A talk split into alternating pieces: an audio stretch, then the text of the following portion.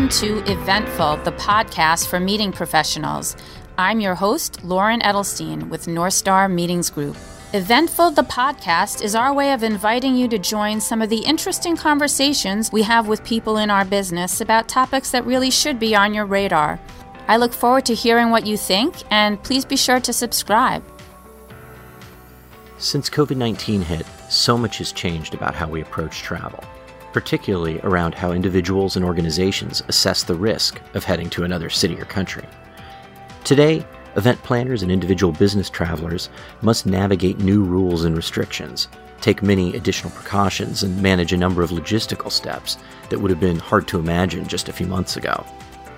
During Incentive Live, Northstar's recent virtual event that brought together buyers and suppliers for employee incentive and reward programs, attendees got to hear expert advice on navigating this new kind of travel. Suzanne Sangiovese, Commercial and Communications Director at travel risk assessment company Riskline, presented on the topic of the new science of travel. She discussed each stage of the attendee's journey, how it has changed in response to COVID 19, and offered specific pieces of advice that every traveler should take to ensure their safety. On today's episode of Eventful, the podcast of meeting professionals, we share those tips. It's great to be here. And of course, as here, I mean Incentive Live uh, and not my home office, which is like Groundhog Day on repeat, which I'm sure we are all so familiar with now. As Alex said, I am the Commercial and Communications Director at Riskline. Riskline is a travel risk intelligence company. We've been in business since 2007, headquartered outside of beautiful Copenhagen, Denmark. But for all intents and purposes, we really are a global company have a presence in over 12 countries and now are operating in over nine different time zones across the world, really preparing organizations and travelers for their trip before and during travel with alert messaging service, pre destination information, in depth country and city reports, risk mapping, and of course, now what is on everybody's mind is COVID 19. So, the new science of travel. What are we expecting? I'd never thought I'd be a scientist in my career, yet here we are. And of course, I am sure none of us have ever thought that we would be in a pandemic, but here we are. I was thinking the other day, last year at this time, I was just kind of coming back from a trip abroad and about to hop on a flight for another trip, not a care in the world. But now that's a completely different set of circumstances that we're in uh, with so many new questions, new concerns that are going to be populating our mind. Can I get to a certain country? Are the borders open? Is there a quarantine in place? And not just internationally, but even domestically now, as we're seeing uh, quarantines come pop up at the state and provincial level. Do I need to take a COVID test uh, before I head off? Am I going to have to have one on arrival? Uh, should I download a tracing app? What are the sanitation measures that are in place on planes, on trains, at hotels? Do we have to wear masks? Will there be food? Will be restaurants be open? And even to what's going to happen if I get sick? Before last year, and this actually did happen to me, I ended up getting ill on my trip, but I never really thought to worry about this. Uh, so, what I'm kind of planning to do during this session is take everybody through a hypothetical journey with me, sort of what to expect at all parts and legs along the trip, what we will end up seeing. I want to keep this very focused on science, as the title is saying for this session. I don't really want to go down one of those rabbit holes of uh, science fiction because I know what we're reading a lot about travel pods and you know kind of little side blenders that'll kind of come up in between seats on planes. Right now, we're not exactly seeing that as a reality. So I just want to focus on what to expect, what has already been uh, put in place, and what's likely to be in place for uh, the coming months. So, regardless of where you're going to be, before you know we even head off to an airport or anything else, there's really some things to be prepared for, and to kind of expect, I'd say, no matter what's going to happen. Uh, it's not to say that at each leg of your journey you're going to come across every single item that I talk about, but I guess just be aware and anticipate it, expect that it's going to happen. So the first thing really is a health certificate.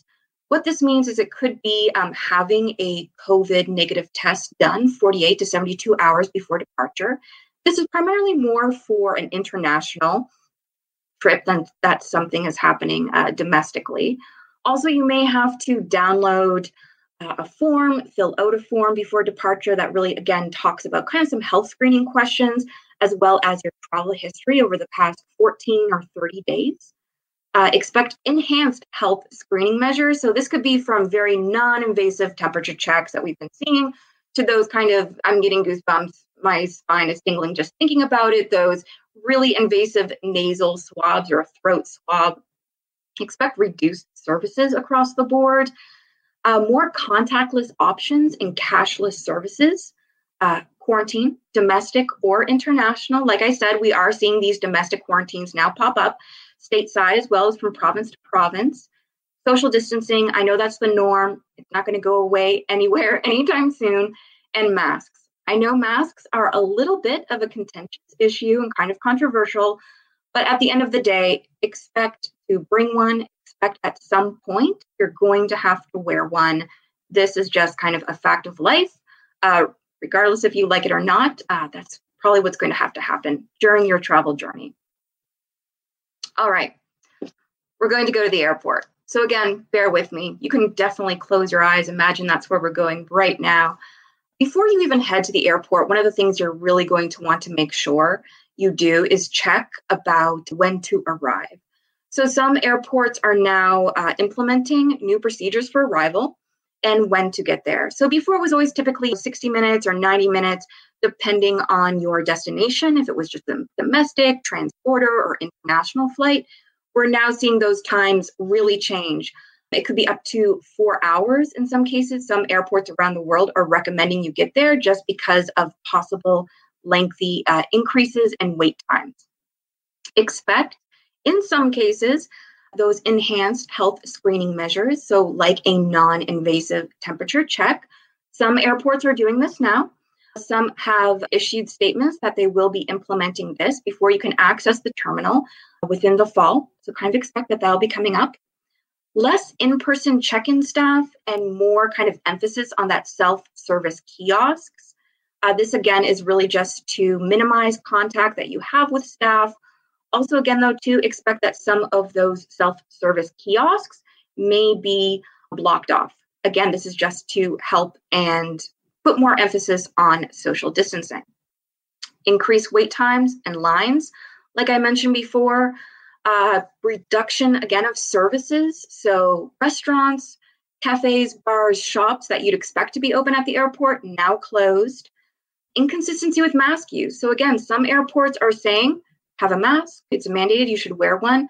Others are not. Some have very good uh, social distancing uh, measures and barriers in place. Others really don't. So again, kind of a bit inconsistent in this regard. And then two, a new gate closure time. So before it was typically maybe 15 minutes before departure, the gate would close. Now we're seeing things like 30 minutes. But the advice here is definitely again, check with the airport, check with your air, airline when you need to arrive, what time you need to be at the gate. We really highly recommend to check in online.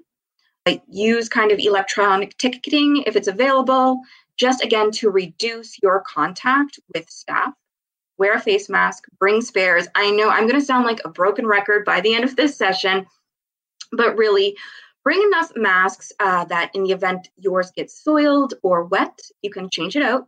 Also, recommending to change out your mask every four to six hours of continuous use. Again, to pack a lot of hand sanitizer, wet wipes, disinfectant wipes in your carry on luggage. You're probably just going to have to have a carry on luggage, I'm sure, just for all of these additional new things you'll need to be packing. So we've made it through the airport. We're now at the gate. Again, what to expect here health uh, screening prior to boarding. So some airlines are also introducing uh, temperature checks, additional questionnaires. What's also uh, really wise to know about is some passengers have been denied boarding for looking visibly ill. So keep that in mind. Uh, if you have a condition that simply a pre-existing condition that makes you look ill, perhaps you suffer from seasonal allergies like hay fever, it might be a really good idea to get a doctor's note beforehand that you can present uh, to the uh, staff at the gate in, in case they kind of want to deny you boarding for, for a certain reason like that. Changes also to boarding procedures. So instead of the typical zone one boarding, now zone two or zone three, we're seeing uh, boarding procedures that are back of the plane first and then up to the front of the plane. Mandatory mask use. Typically, on most airlines, they are kind of advising this. Some even full sort of those facial uh, shields as well are being mandatorily made. Again, now on the plane and in the air itself, some passengers aren't following those rules, so just be concerned. Be aware of that may be happening. A reduction in food and beverage services. And also, I mean, what we were seeing before sometimes blocked middle seats, really limiting use of lavatories, that is kind of going out of fashion now. We're seeing a return of airlines selling all seats, not blocking out those middle seats anymore. Just be aware of that. Also, some airlines will have personal little personal care packages available in sort of the seat back pocket in front of you. So that will be hand sanitation, masks. It could be again uh, disinfectant wipes, bottle of water, anything that you can use to make your journey uh, a little more comfortable and peace of mind. So again, what we're recommending is wear a mask, bring spares, disinfect your tray table basically anything that has a lot of touch points. We know that airlines are doing a lot in their part to do a deep disinfectant of the aircraft, but again, to keep peace of mind for yourself, uh, disinfect your tray table, that window shade, your armrest, maybe the seatbelt buckle, any place that you'd really expect hands to be touching a lot on a flight. Definitely open the airflow uh, in your air vent overhead. Airplanes do have HEPA filters most of them, the majority of the modern aircraft do have extremely industrial, good HEPA filters that are filtering the air 99.9% of particles. So turning that on just really helps air to circulate. So you're not sitting in this enclosed uh, capsule as much. Remain in your seat as much as possible.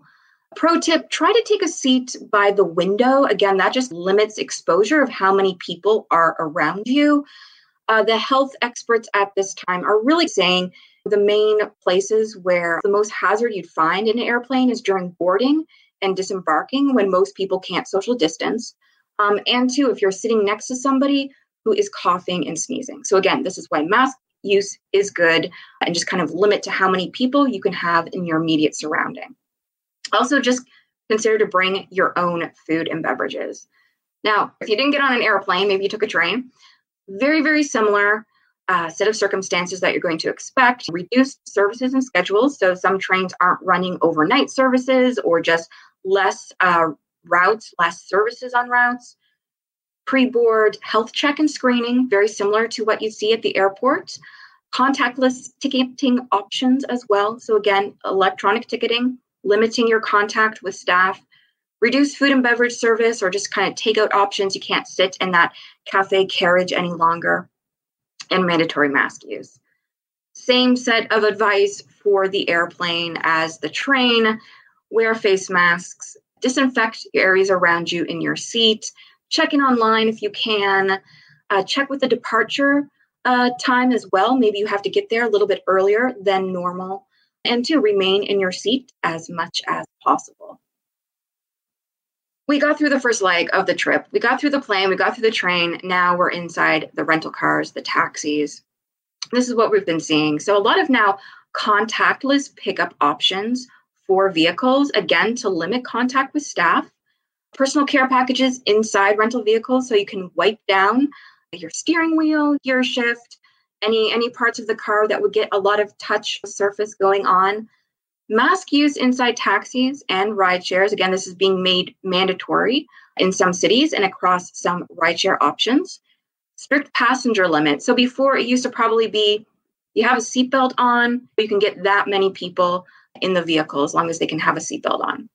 We're not seeing that as much anymore. So limiting the number of passengers as well as blocking out the uh, front passenger seat as well. And again, plexiglass. So this is kind of normal and standard in a lot of taxis around the world, but not all, and not in a lot of ride shares. But now we are seeing this get installed um, or even sort of makeshift uh, plastic as well that can go in, zip on, and zip off. Advice very similar. as what I've been saying all along, wear a mask, ride in the rear seat of the vehicle, open a window, or ask the driver to kind of open the air vents uh, for the duration of the journey. Again, this just really helps with air circulation. Handle your own luggage if possible. I know it might look really, really rude if you let the driver take out your suitcase and then right away you're like wiping it down with your uh, disinfectant wipe. But if you can, handle your own luggage, or if not, just make a mental note, perhaps clean that, wash your hands after.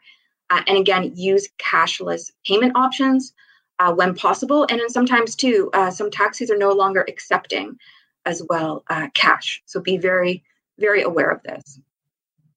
All right, at the hotel, we've arrived. First thing to be aware of fewer accommodation options. This is because some hotels are not operating any longer, unfortunately. Also, um, some what they're doing to really ensure uh, a deep, sort of a deep disinfection uh, between stays is they're blocking out hotel rooms for 24 hours. So to really limit back to back consecutive consecutive nights of different guests staying there. You'll have basically anywhere from 24 to 48 hours where room won't be available. And what that means, though, is less rooms available at all times. Once you get there, again, enhanced health screening measures, non invasive temperature checks, possibly as well a questionnaire of where you've traveled in the past 14 days, uh, closed or fewer facilities and amenities. So things like the gym, pool, sauna, spa, if it's available at, at your hotel. These things may either be closed or just operating on reduced services, or it could possibly be too, you just need to review or I guess reserve these, I should say, in advance. Changes to check in and check out times. So hotels that cannot do kind of that 24 hour block of a room they may be requesting guests to check out sooner in the morning and also check in later in the late afternoon or early evening in order to allow for more cleaning to take place. And personal care packages such as hand sanitizers and disinfectant wipes available in the room. So the advice is book in well established hotel chains. Anything that complies with local regulations. Don't be afraid to also call up these hotels. Call up your vendors, find out what they're doing in terms of health and safety measures nowadays. What are they complying with? Bring adequate supply, face masks, hand sanitizers, etc. Wear a mask in common areas because you're probably going to be required to in some places. And also, if it's available, consider using a contactless check in and check out. All right, a gathering. Will it happen? It will happen again one day. We will meet again kind of what you could expect or also think about implementing when gatherings do happen again. You may want to uh, have health screening and a questionnaire for attendees. So, the same thing that may happen before you get on a plane or before you enter the hotel, you may want to ask your attendees to fill out a simple other questionnaire or have some non invasive medical testing done. We're going to see smaller and localized events. So rather than jetting off to somewhere across the world or transborder um, or even across the country, we'll probably be seeing a lot more localized events take place on a much smaller scale, at least through the rest of the year. Changes to venue and entertainment probably gone are the buffet dinners gone are the disco dancing nights eh, after after the meetings after the serious business has happened anything that doesn't promote a social distancing lifestyle is probably not going to pass muster anymore.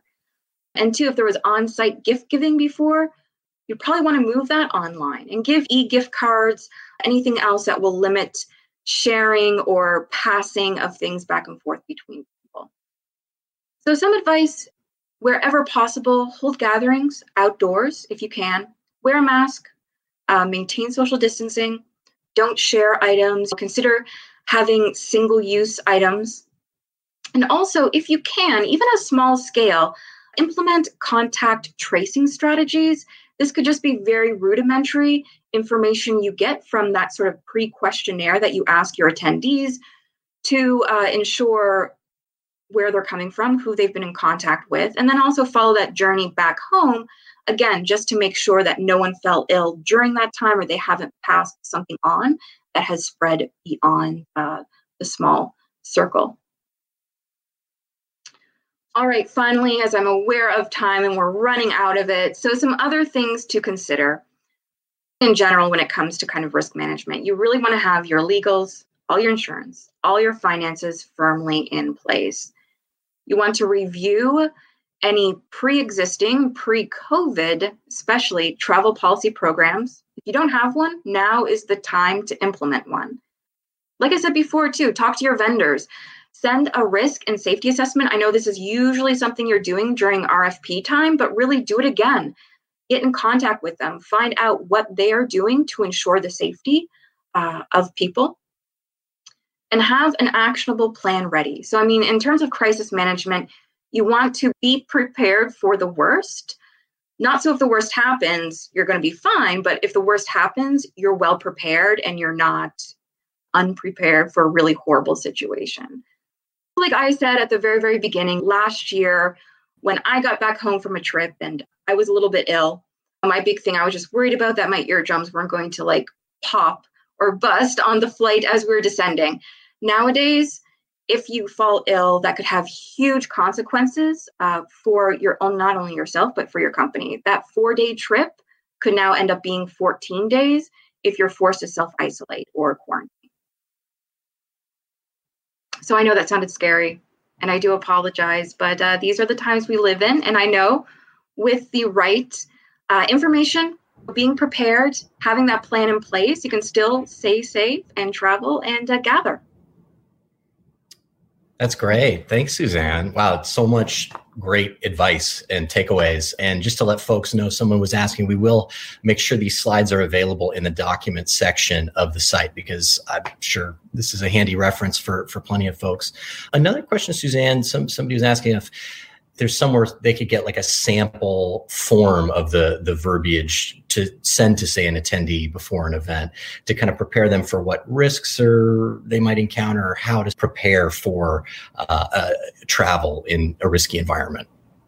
Right. So actually right now a lot of uh, meeting organizations if it's a national one or domestic one or international ones, what they are doing is already providing some guidelines. So if you definitely look out at for your association, they should be able to provide you with uh, that risk assessment or sort of those questions to already ask or be thinking about, not just for your attendees, but also on the uh, planner end as well.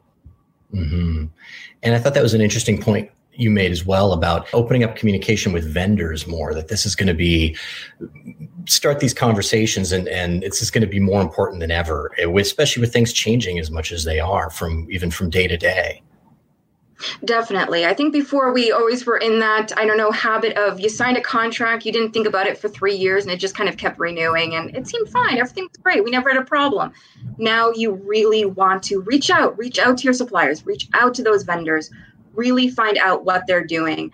Um, and if they are worth their grain of salt, if they are good ones, they have something in place and they'll be happy to share that with you. Mm-hmm. And one of the viewers had just asked too, what kind of actionable plan should we have? What's a way to think through the next steps? Right. The first thing is if you do have a risk provider who does uh, risk assessments and risk management, talk to them they will be able to take you through that whole process of basically crisis management of what you need to do. And uh, there isn't really kind of one size, it's not cookie fitter, it's not going to be one size fits all.